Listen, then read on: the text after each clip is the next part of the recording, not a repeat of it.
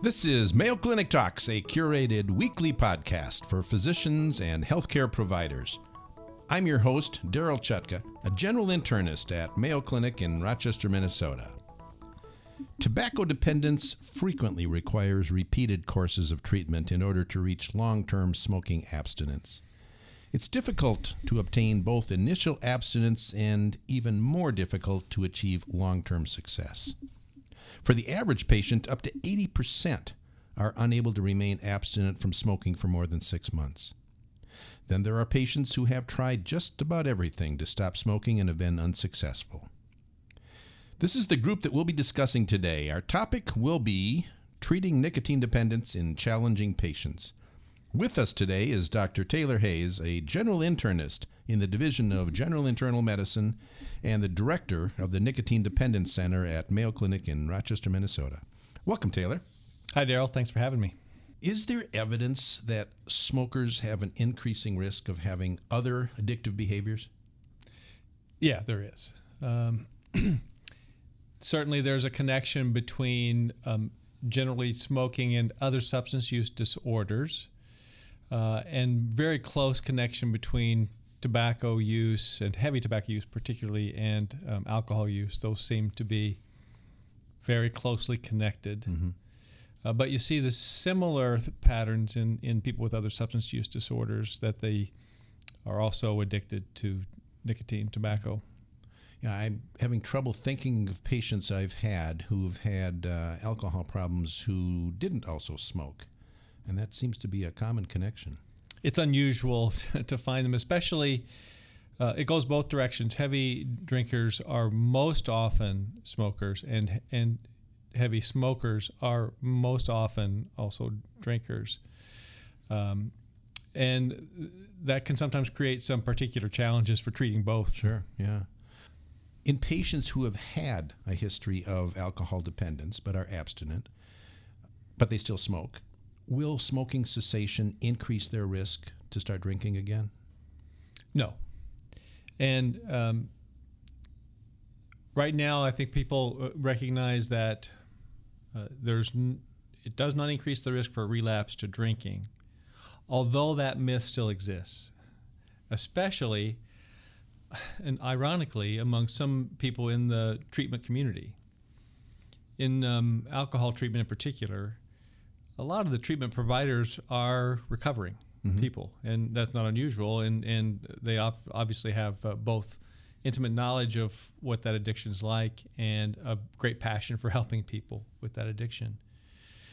But they're often also smokers, and so some of the same problems that are occurring in their patients, they're a bit blind to. Mm-hmm. And so it's been hard to get that support from the treatment community. There are no studies to suggest that you threaten sobriety for someone who is recovering from alcohol and also a smoker if you treat them for smoking cessation. But here's one sad fact. We did a study here in Rochester from a epidemiological data set called the Rochester Epidemiology Project. And we looked at people who had received treatment in Rochester for alcohol dependence. And then we, because of the way that project works, the data is long lasting. We can follow patients for many years. We looked at the outcome of those patients 20 years later, and we were particularly looking at causes of death. Mm-hmm. Over half of the patients who had been treated for alcohol dependence in Rochester died of tobacco-caused disease. So typically lung cancer, head and neck cancer, COPD, coronary heart disease, and most of them were continuing smokers throughout those years. And so the sad truth is we in the treatment community often have failed to provide treatment for tobacco dependence after either simultaneously with treatment for alcohol or afterwards. And then those patients go on to continue to smoke with the idea that this actually may be helping me. It's keeping me from relapsing right. to alcohol or other drugs. And that's simply not true. It's just putting them at risk for all those diseases we know that tobacco causes. So if you've got a patient who is dependent both on tobacco use and alcohol, do you tackle both addictions at the same time, or is it better to do one at a time? It depends. Yeah, I'm sure you love that answer. Yeah, so let me absolutely be clear that we all know that someone who is really in the depths of alcohol use disorder, that needs to be addressed right away, because it can be immediately life-threatening if they do something like drink excessively and then drive. Mm-hmm. And we've all seen examples of that. It not only threatens them, it threatens the people around them. And certainly then they're at risk for the long-term health impacts of alcohol dependence, and also the social and relational impacts. It often breaks up families. It destroys relationships. It makes you unable to work, and sometimes you'll lose your job and your livelihood. Tobacco dependence doesn't do that to people, right? It kills them slowly. I like to say the consequence curve is very shallow in terms of its steepness, but it really reaches a very high level if you continue to use. And alcohol, the consequence curve can get very steep very quickly. Mm-hmm. So I think most people would say you really have to address the alcohol dependence. And what we say in our treatment program is do both. A lot of the principles of treatment are similar. Patients recognize that they're dependent on both things, and they're usually willing, especially once they're engaged in alcohol treatment, to look at and engage in exploring how they might stop using tobacco, recognizing the long-term health risks that everyone's aware of. So we favor simultaneous treatment, and you know that the timing can be worked out between you and the treatment providers for the alcohol dependence. It either can be done if it's inpatient, which is unusual these days, or together with an outpatient mm-hmm. intensive therapy. Well, we talked about the relationship between the addiction of tobacco and alcohol. How about gambling? My suspicion is there's a relationship there. If you just walk through any typical casino, I mean, there's a lot of cigarette smoke.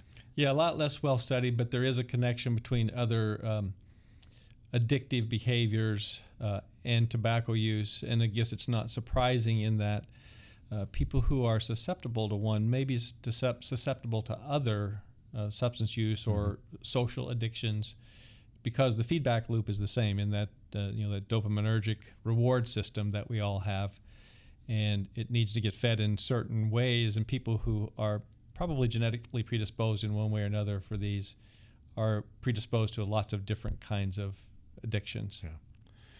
I know most of the patients that I have who have been smokers and who've been successful in quitting were not successful on their first attempt. Do you know how many attempts it typically takes for someone to discontinue tobacco? You know, people throw out all kinds of numbers, and when I read the studies, I recognize that the range for what people say is the number of times they made serious attempts to quit varies widely, and in my own clinical experience, it's the same.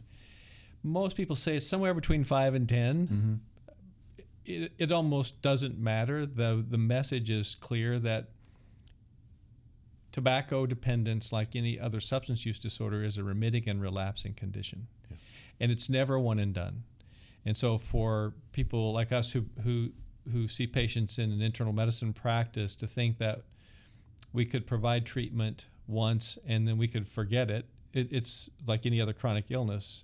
It requires constant management and continue to ask, where are you now with this? And knowing that there's risk for relapse, asking periodically, are you still smoke free? Mm-hmm. And then helping people get back with a plan to quit if they've relapsed. So it's many, many times for most people. It's not a straight line, never one and done. It's usually a long and sometimes circuitous journey. Well, just reflecting the difficulty in changing that behavior. Right. And for most any health behavior change that we as physicians deal with our patients, we get frustrated by that fact that most health behavior change isn't something that I can simply talk to you about and we agree that this is what you're going right. to do, and that happens. It just doesn't, and this is one of those that is particularly difficult. So how do you deal with patients who come to you and say, I want to stop smoking, I've tried multiple things, nothing has worked, how can you help me? The first thing I do is really say, if we can take a few minutes, let's dig in a little bit. Tell me about what you've done before, because I want to know, have they really had the best treatment? And what we know is best treatment is combination of supportive counseling, ideally by a counselor who is knowledgeable about substance use disorders and tobacco in particular, and effective pharmacotherapy. That combination, supportive counseling and effective pharmacotherapy. And so some people say that they've tried a program that they did online, or that they went to an education-based program and attended a few weeks. And I'd say those things may be effective for some, but not for most. Or they'll talk about how they use the pharmacotherapy. And these medications, because it's a remitting relapsing disorder, and the brain changes after years of use of these substances, such as tobacco and the nicotine in it, it's not going to turn around in a day or a week or even a month. So people who say, well, I used nicotine replacement therapy, for example, and it simply didn't work. If you dig into the history, you find, well, they used an ineffective dose for a length of time that was so short none of the data would support that it would be helpful for people. And you realize that, in fact, they haven't. They haven't tried everything. In fact, the things they've tried, they didn't use properly at all, and maybe there are some new opportunities now that they should take advantage of. Okay. Do you have patients where you've literally tried everything and still have difficulty with them? Sure. I've had patients who've tried what I thought was really effective therapy on multiple occasions, and they have relapsed.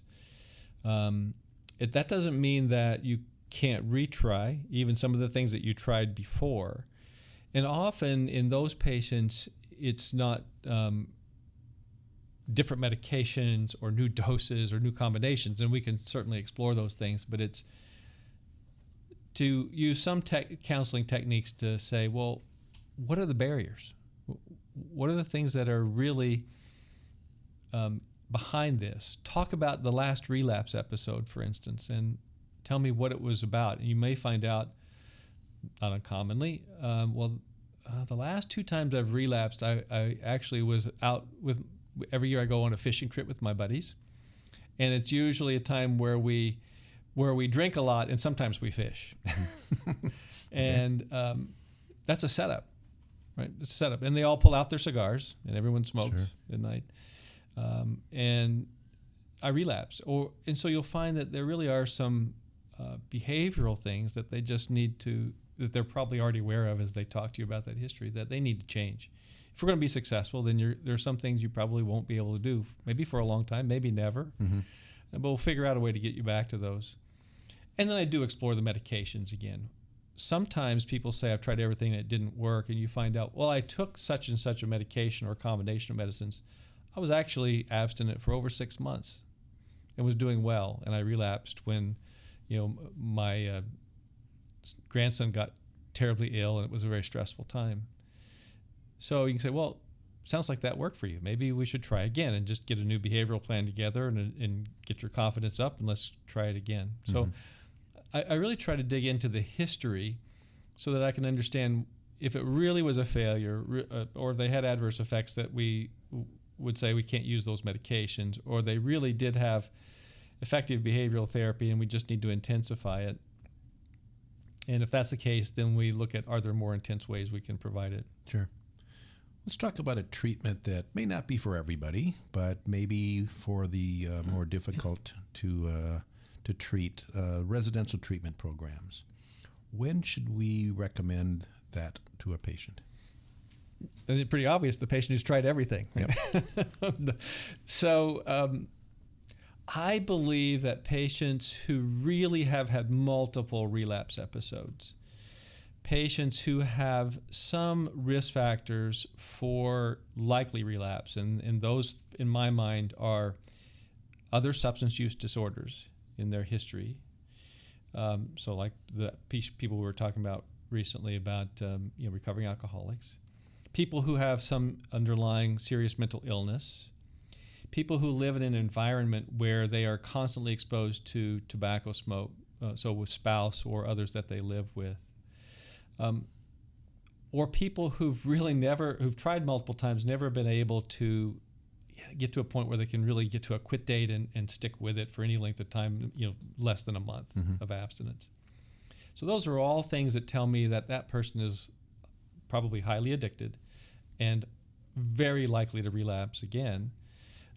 To me, those are patients who are helped by residential treatment. The other group I'd say are people who have serious medical comorbidity. They have to stop. Mm-hmm. So we see people who, for example, have are on a transplant list, and their doctor said, listen, we're not going to give you a new heart or new lungs if you're still smoking. Or the person who's orthopedic surgeon says, we're not going to do your spinal fusion unless you stop smoking. So it's kind of like the bariatric surgery for the obese patient. You know, right. It's a must. It must happen right away, and I've just got to do whatever I can, and I want to do the most and likely thing to help me. Mm-hmm. It's been difficult. You know, if they would have been able to stop with less intense therapies at that point, they probably would have. So those are the kind of patients that we see in our residential program, and I have to say that ours is right now the only operating residential program. We've been operating since 1992, mm-hmm. so for a long time. Now, you were a lead author in a Mayo Clinic Proceedings article on residential treatment programs for the treatment of nicotine dependence, and I think it pretty much described our program here at Mayo. What's the typical duration of treatment that takes place in the residential unit? So our program now is basically it's 1 week. It's 8 days. We have one day where they come in for intake, and we happen to run it from a Friday to a Friday is how we operate our program now. So they come in for intake evaluations, examinations, history taking, initial visit with counselors.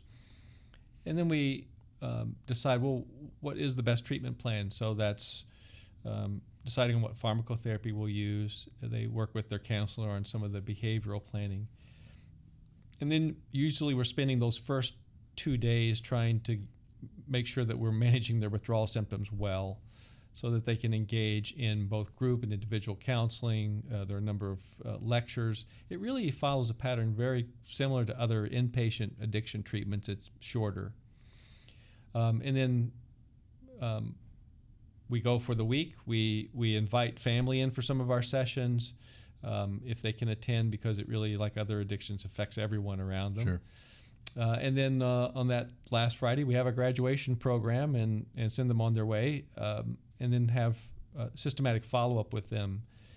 For patients who live at a distance, we'll do it by phone counseling sessions, and people who are nearby will encourage them to come in for face-to-face counseling visits for follow-up. And we'll do that for at least the first few months, and after that as needed. And they're confined to this unit during those 8 days, correct? Yeah, it's residential. So the unit that we have is actually... it's licensed as hotel space, mm-hmm. and so it's not hospital. And they're not in a hospital unit. We have rules, and although they're not quote locked up, and some patients have called us say, I just need a place where you lock me up for a week, so I'll quit smoking, and we don't obviously do that. But we do say the rules are during the first weekend you're confined. We'll go out together. So we have some group activities. We'll go outside the unit, and for the first like Monday and Tuesday, then say you can go out with a buddy. You can sign out of the program, go out, walk around, do things outside when we have off time and free time, and after that you can go out by yourself. Mm-hmm. And we ask people to sign in, sign out. We actually use what's called expired carbon monoxide. It's a simple biochemical test to confirm that they're not smoking. I was going to ask that next. So they when mm-hmm. they sign out and come back, we ask them to do it. We teach them how to do it. We just have the monitor sitting right there at the desk when they come in and record their readings. And we have had literally one or two patients who've used tobacco while they're in the program.